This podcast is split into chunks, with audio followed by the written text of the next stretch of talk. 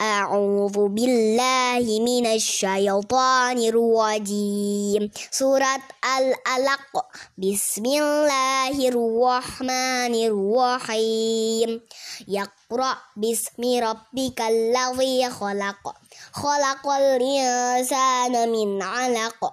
اقرأ وربك الأكرم الذي علم بالقلم علم الإنسان ما لم يعلم كلا إن الإنسان ليطغى أن رآه استغنى إن إلى ربك رجعا.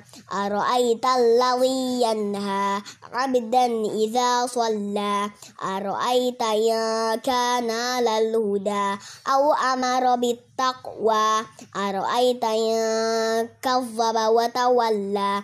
ألم يعلم بأن الله يرى؟ كلا لئن لم ينته لنسفعا بالناصية. ناصية كاذبة خاطئة. فليدع ناديه. سندع الزبانية. كلا لا تطعه واسجد واقترب. صدق الله العظيم.